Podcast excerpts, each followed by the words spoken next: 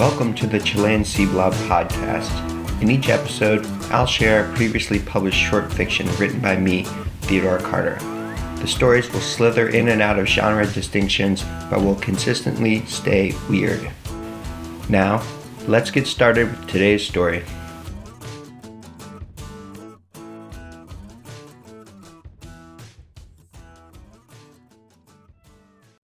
Burning Bush, a Christmas miracle. She heard his car door slam and braced herself for his brutish presence. She'd rehearsed this conversation all afternoon. Christmas traffic by the mall, he grumbled as he walked through the door. He dropped his briefcase and walked past her toward the kitchen, toward the whiskey. She watched him pour a glass, his bushy eyebrows twisted into a severe scowl.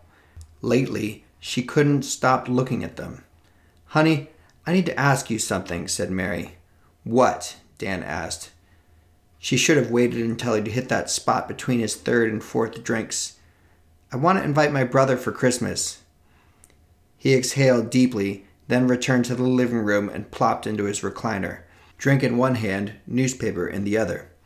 The recliner had been her gift to him twelve years before, on their first anniversary. Now, the fabric of the chair and the marriage had worn thin. Jesus, Mary, Dan said. That's right, and the wise men and all of that. Dan shoved his paper into his lap, turned toward her, and glared. He did this a lot. He'd garner all his nastiness and direct it into his eyebrows until they pulsed like small, heaving woodland creatures. He'd tilt them at just the right angle to portray his utter disdain.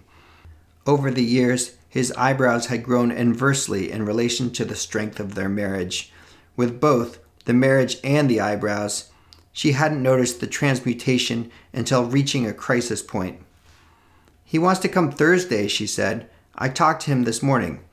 Fine, for Christ's sakes. He turned back to his paper. Right, thank you, she said. Mary smelled the pot roast burning and ran to the kitchen. Too late. Its ends had shriveled. It looked like a deflated football. Thankfully, Dan had no sense of smell. She wouldn't feel his wrath until dinner time. Maybe she should inject the beef with antifreeze before then. When Mary returned to the living room, she added, And he wants to cook Christmas dinner. Dan exhaled and threw his head back against the recliner. Rising above his neatly combed brown hair, she saw the upper ridges of those shaggy eyebrows. She felt old and lonely. Roast beef, Dan said. You know he won't, Dan. Mary's brother Charles worked as a vegetarian chef. Dan considered this akin to a lifeguard who refused to go into the water. I guess we won't be having anyone over then. Who did you want to invite? That's not the point. Mary wasn't sure what the point was, and she didn't care. She took Dan's empty glass and went to refill it to be sure he had three drinks in before seeing the pot roast. When bringing the drink to him, she pretended to stroke him affectionately on his brow.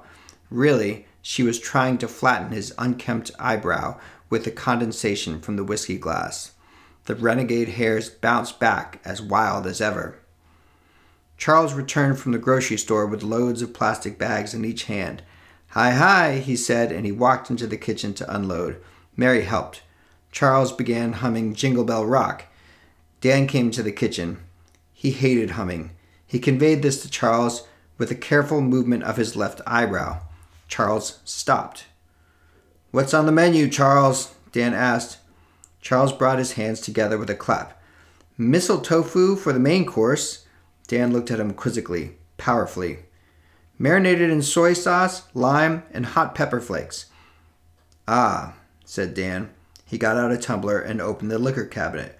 Charles had given him a bottle of small batch whiskey that morning, but Dan lifted out the Jack Daniels. Charles had several pans and pots going. Onions sizzled, water boiled. The exotic aromas filling the house smelled nothing like what Mary produced with her pot roast and chicken a la king. Mary played sous chef, chopping and dicing. Charles cooked and hummed. Dan lurked and drank. Mary didn't look at him, but still she knew that his eyebrows moved, pumped up and down like pistons, as he gave her and Charles disapproving looks from the doorway. When are we eating? he asked. Almost, said Charles. Mary looked at Dan. He rolled his eyes, then retreated into the living room. A bald spot had replaced the cowlick on the back of his head. His bottom had widened, his shoulders were more round than she had remembered, and yes, even from behind, she could see the very tips of his oversized eyebrows peeking out from the sides of his head. Mary, watch this pan for me. I've got to make the dressing, said Charles. They switched spots. She swirled the oil in the onions, smelled the delicious aroma, thankful it was something Dan couldn't enjoy. Holding the pan, Mary thought about using its hot underside to flatten her husband's eyebrows. Smack! While cooking the onions, Mary decided Dan's sensory defect could be exploited. It was only fair. He dominated her for years with his hulking frame and his role as provider, and now with his menacing eyebrows. Then, while she stirred, a plan sprung to her mind a clever, sinister plan. Mary hadn't felt clever in years, and because of this, she deemed it necessary to galvanize her plan.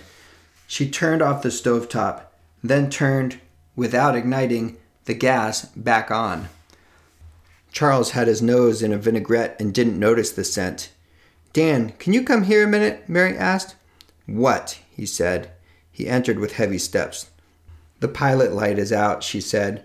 Charles looked up from his dressing, his nostrils flared, and then his eyes grew wide in horror. Mary shook her head and put her finger to her lips, begging him to stay silent. Charles edged toward the doorway. God damn it, said Dan. Whiskey in hand, he removed the pots and pans from the stove top one by one, clanking them down on the counter. He took a match from the junk drawer. Mary backed up until she was almost in the living room. She pulled Charles over to her and held his arm tight. She wanted him with her. She wanted his consent.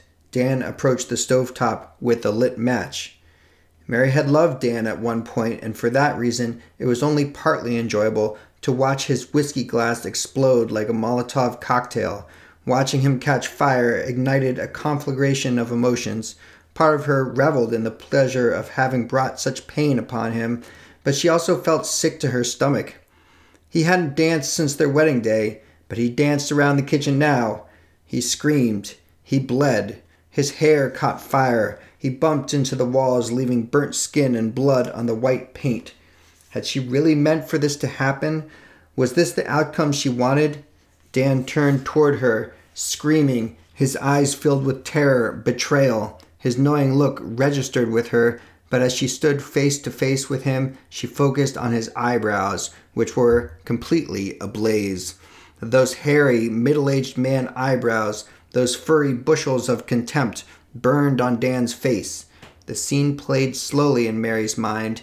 It seemed his eyebrows would burn forever, that she might sit Dan in his recliner and leisurely roast a marshmallow over him. In that thought, the hideousness of debasing her husband so that he was simply a heat source for campfire treats made Mary realize that yes, she had meant for this to happen. She didn't need to feel sick. She could even let out a devious giggle. Charles ran for a towel and threw it over Dan's head.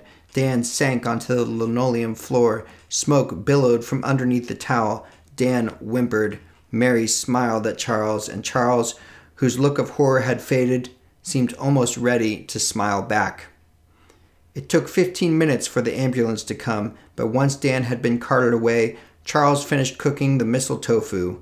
Dinner tasted wonderful, largely because Dan wasn't there to criticize it. Of course, Mary knew she wasn't altogether done with him. There'd be legal rigmarole, divorce proceedings. Whatever happened, she was ready. She imagined him across the courtroom, trying his best to appear menacing without the use of his powerful eyebrows.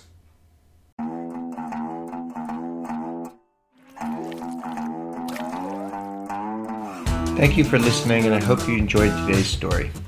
If you did, please leave a rating and a review. Also, please tell a friend directly. Personal recommendations help a lot. My main goal with this podcast is to grow an audience for future work, and it'd be great to connect with more odd people who like strange art. I'd love to connect on social media. You can find me on Twitter or Instagram at Theodore Carter 2 or on Facebook with the handle at Chilean Sea Blob. This story and other stories in this podcast are part of my book, The Life Story of a Chilean Sea Blob and Other Matters of Importance. The book is available wherever books are sold online, and you can find links to all of my books on my website, theodorecarter.com. You can also find other things there, like videos of me making a giant cement eyeball or turning traffic boxes into robots. Music from this podcast comes from TMI Management, tmimgmt.com. Thanks again for being here, and I hope you come again.